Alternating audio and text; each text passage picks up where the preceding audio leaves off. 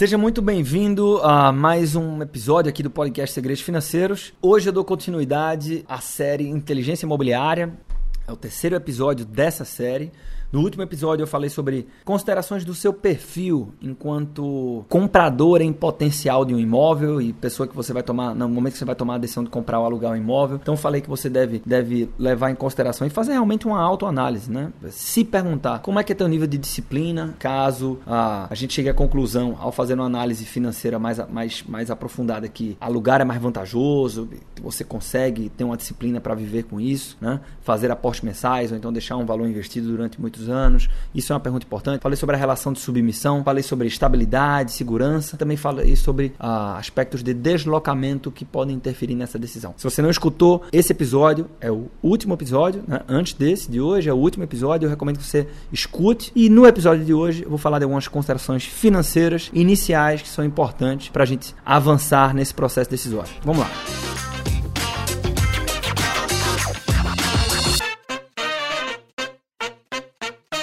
Beleza, então. Uh, o que, que, eu tenho que levar em consideração sobre a perspectiva financeira? Tá? Então não é simplesmente assim, qual é o valor do meu. Isso é óbvio que você tem que levar em consideração o valor do imóvel. Né? Eu estou olhando para o meu próprio umbigo. Né? Ou seja, qual a tua situação financeira hoje para poder dizer o seguinte, porra, faz sentido eu comprar um imóvel ou não? Né? Então, são alguns pontos. Primeiro deles, teu nível de disponibilidade. Se você fosse uma empresa, então eu queria que você pensasse dessa forma, tá? Analiticamente, se eu fosse uma empresa, o que é que eu tenho que forma patrimônio, o que é que eu tenho que consome? Como assim? Então você vai, você vai dizer o seguinte, ó, meu patrimônio. E eu estou usando a expressão patrimônio porque é uma expressão que o brasileiro é acostumado a utilizar, né? Mas o que é que eu tenho de bens? O que é que eu tenho de, de aplicações financeiras, de disponibilidade? Até o teu carro pode entrar aqui, tá? Então, todos os teus bens, se você já tem imóvel ou não, teu carro, é, uma previdência privada, suas aplicações financeiras, dinheiro mesmo em conta corrente, soma tudo isso, né? E aí veja, nesse, nessa provocação de entender se você é uma empresa ou não, você abate disto, né? Tudo aquilo que consome patrimônio, então dívidas de curto prazo, de longo prazo, é, se você tem uma parte do carro que está financiada, qual é o valor dessa parte, tira tudo isso, né? E aí você vai encontrar a tua posição do teu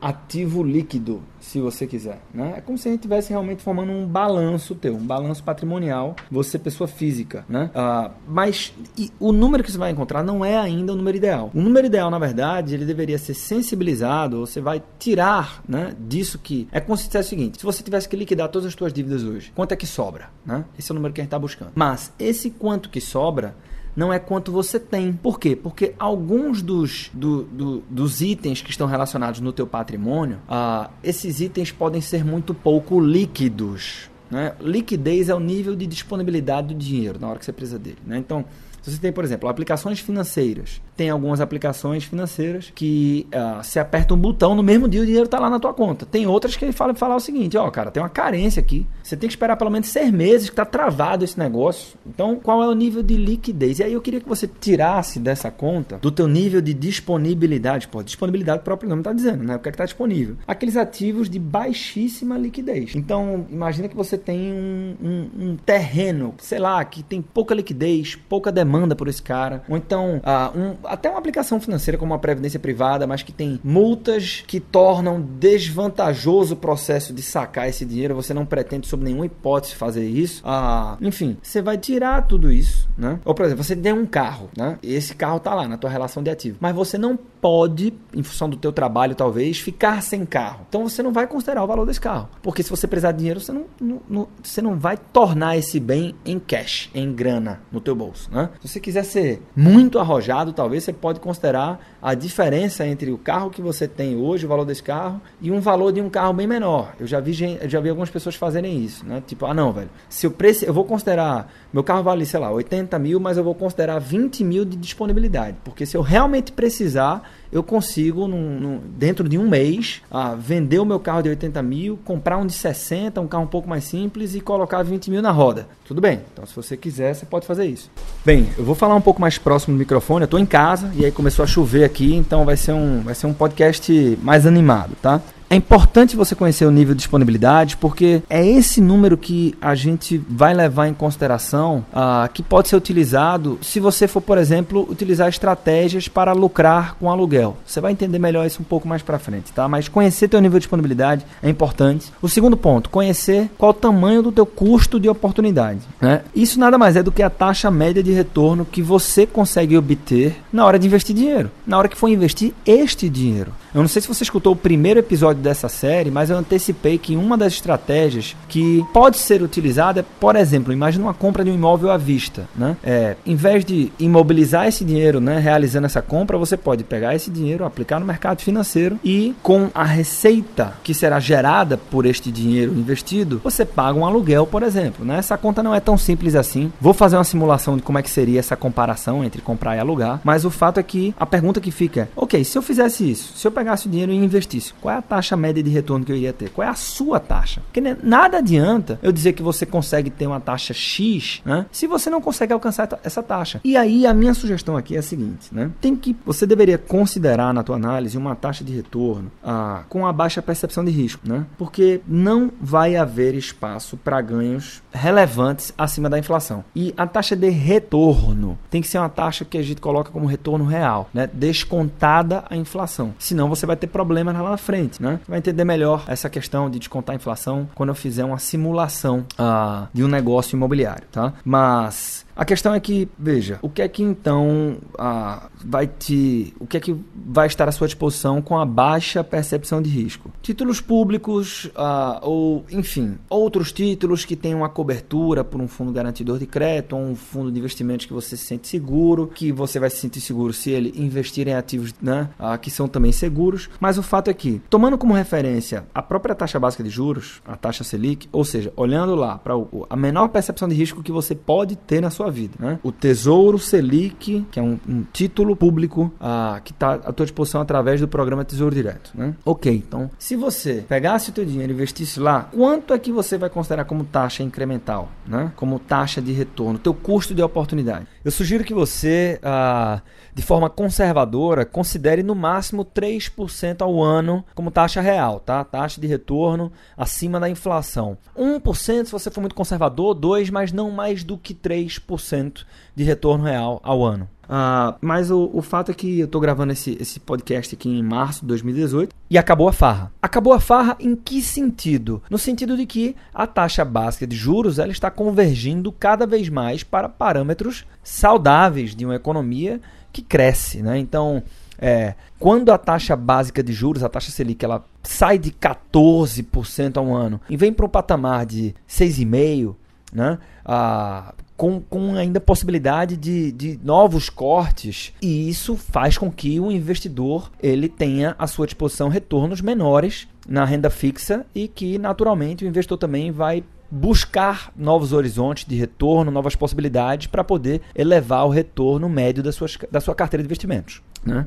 Se a gente for analisar historicamente os, os, últimos 20 anos, qual foi a taxa real, ou seja, a taxa Selic, quanto que ela rendeu acima da inflação, depois do plano real, nos anos seguintes, essa taxa ainda foi foi alta, né? Mas com a estabilização da moeda, se a gente for olhar passados alguns anos, evidentemente, para até agora, né? Tá em 2018, ou seja, os últimos cinco anos, vai. É, essa taxa ficou aí nesse intervalo que eu coloquei, né? 1, 2% no máximo acima da inflação. Então eu não acho que é muito prudente, se você não é do mercado financeiro, você considerar uma taxa maior do que essa como custo e oportunidade seu, né? Aquilo que você estaria deixando de ganhar caso imobilizasse o dinheiro todo numa compra, né? ou aquilo que você passará a ganhar caso não tome a decisão da compra. Né? Então, conhecer o teu custo de oportunidade. Aliás, ainda tem outra coisa, né? Se você não é do mercado financeiro, você não vai se sentir à vontade destinando um dinheiro que seria para a compra de uma casa própria para investimentos que você tem percepção de risco. Né? Então, naturalmente, esse personagem, essa pessoa, ela vai, ela talvez até tope fazer uma estratégia mais arrojada, seguindo para o aluguel, mas nunca em colocar ah, dinheiro em, em alternativas de investimento que ela não se sente confortável. Então, custo de oportunidade é outro ponto, uma consideração financeira importante, né? Agora veja só, às vezes quando eu digo que tem que ser retorno real, né, as pessoas me questionam, dizendo assim, mas por que retorno real? E sobretudo dizem também o seguinte, Arthur, Por mais que seja para moradia própria, é, eu, eu tenho que considerar também que quando eu invisto no imóvel, comprando imóvel, ele vai se valorizar. Né? E que é uma pergunta muito pertinente. Então veja só, vou responder esses dois questionamentos com uma só resposta. De fato, pode haver valorização excessiva ao investir em imóveis. Né? E como eu coloquei no começo da, da série A Inteligência Imobiliária, mesmo que você estenda comprando um, um único imóvel para moradia própria, você está colocando o pé no mercado imobiliário. Né? Mas o fato é o seguinte: normalmente, regiões que tem um desenvolvimento econômico ah, muito forte, cidades que estão próximas de, de, uma capital ou que recebem uma grande indústria. São vários os motivos, mas estes motivos que impulsionam o desenvolvimento imobiliário. E aí sim, são casos especiais. Mas é, a gente tem alguns relatórios, né, algumas fontes de pesquisa que apontam que ah, o mercado imobiliário em uma cidade né, que já tem um, um índice populacional estabelecido e econômico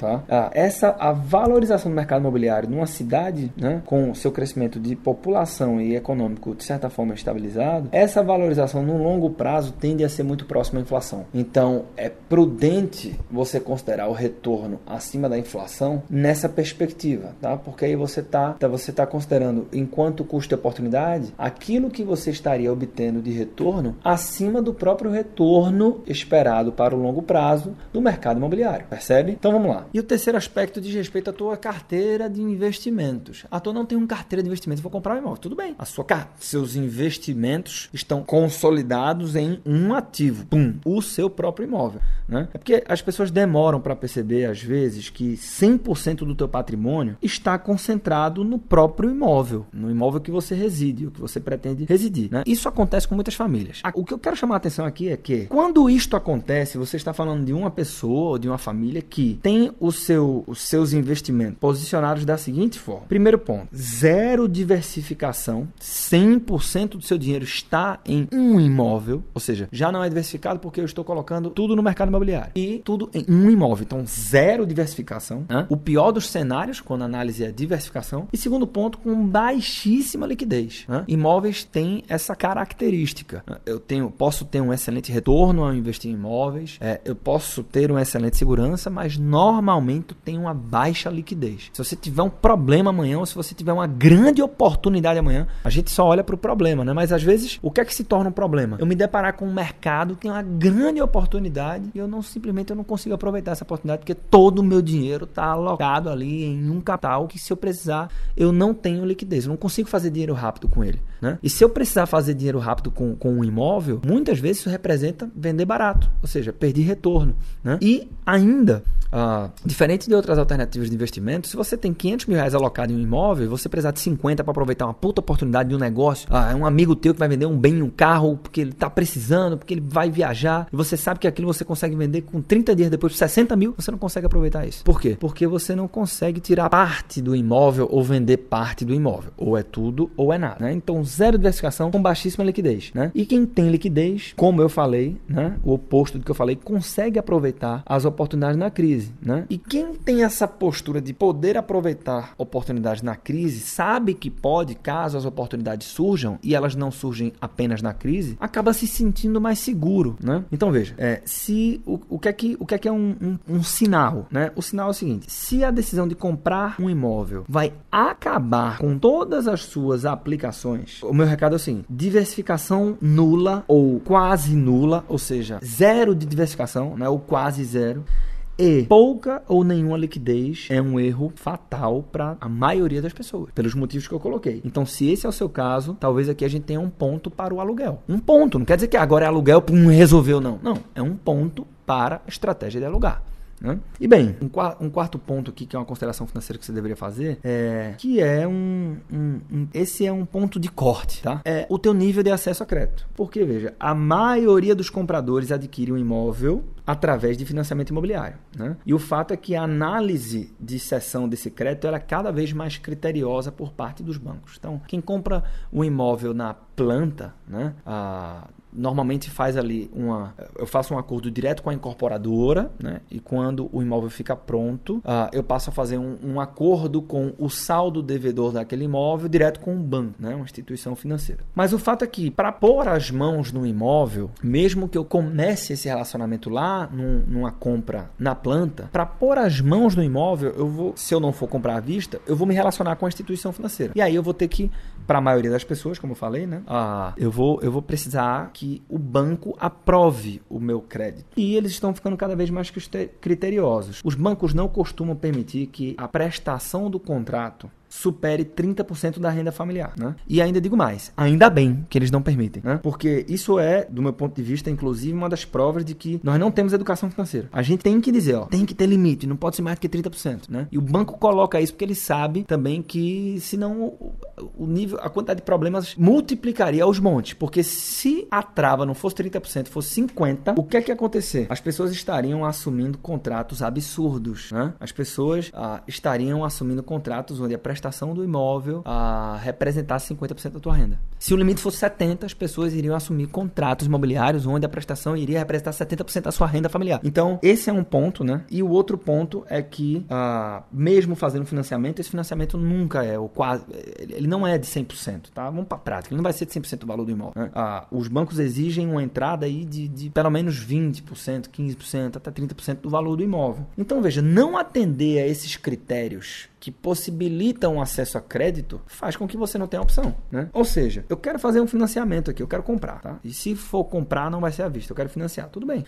Mas se a prestação daquele contrato representar mais do que 30% da renda da tua família, acabou seu, seu, seu crédito não vai ser aprovado e aí não restam opções a não ser alugar, caso você queira morar naquela propriedade lá. Né? É lógico que sempre tem a estratégia de reduzir o padrão do imóvel para que aí sim você encontre um imóvel no qual você vai ter o crédito aprovado. Mas um outro ponto é que se eu não tenho né, sequer os 20, 15, 30% lá da entrada necessária para poder uh, assinar um financiamento imobiliário, também não restam alternativas. Então, uh, não atender esses critérios vai limitar as suas opções e aí o aluguel vai passar a ser quase que a única saída, tá? Quase que a única, porque existem ainda outras estratégias. Dependendo da repercussão da série Inteligência Imobiliária, eu posso avançar até para outras discussões que faz parte da decisão de, de comprar um imóvel ou não, né? Como, por exemplo, utilizar um consórcio, né? Acho interessante falar disso aqui. Mas, num primeiro momento, essas, essas considerações financeiras precisam ser feitas, né? Então, de trás para frente. Teu nível de acesso a crédito, né? Você precisa saber se você vai poder acessar crédito. Ah, aspectos sobre diversificação, né? Diversificação e liquidez, ah, o custo de oportunidade e o teu nível de disponibilidade. Então, ah, esses aspectos devem ser considerados. Se eu fosse colocar aqui dentro desse, desse episódio hoje, transcorrer uma simulação de que é que seria uma estratégia de alugar contra uma estratégia de financiar, para saber qual das duas é mais vantajosa sobre o ponto de vista financeiro, porque esse episódio ia ficar muito longo.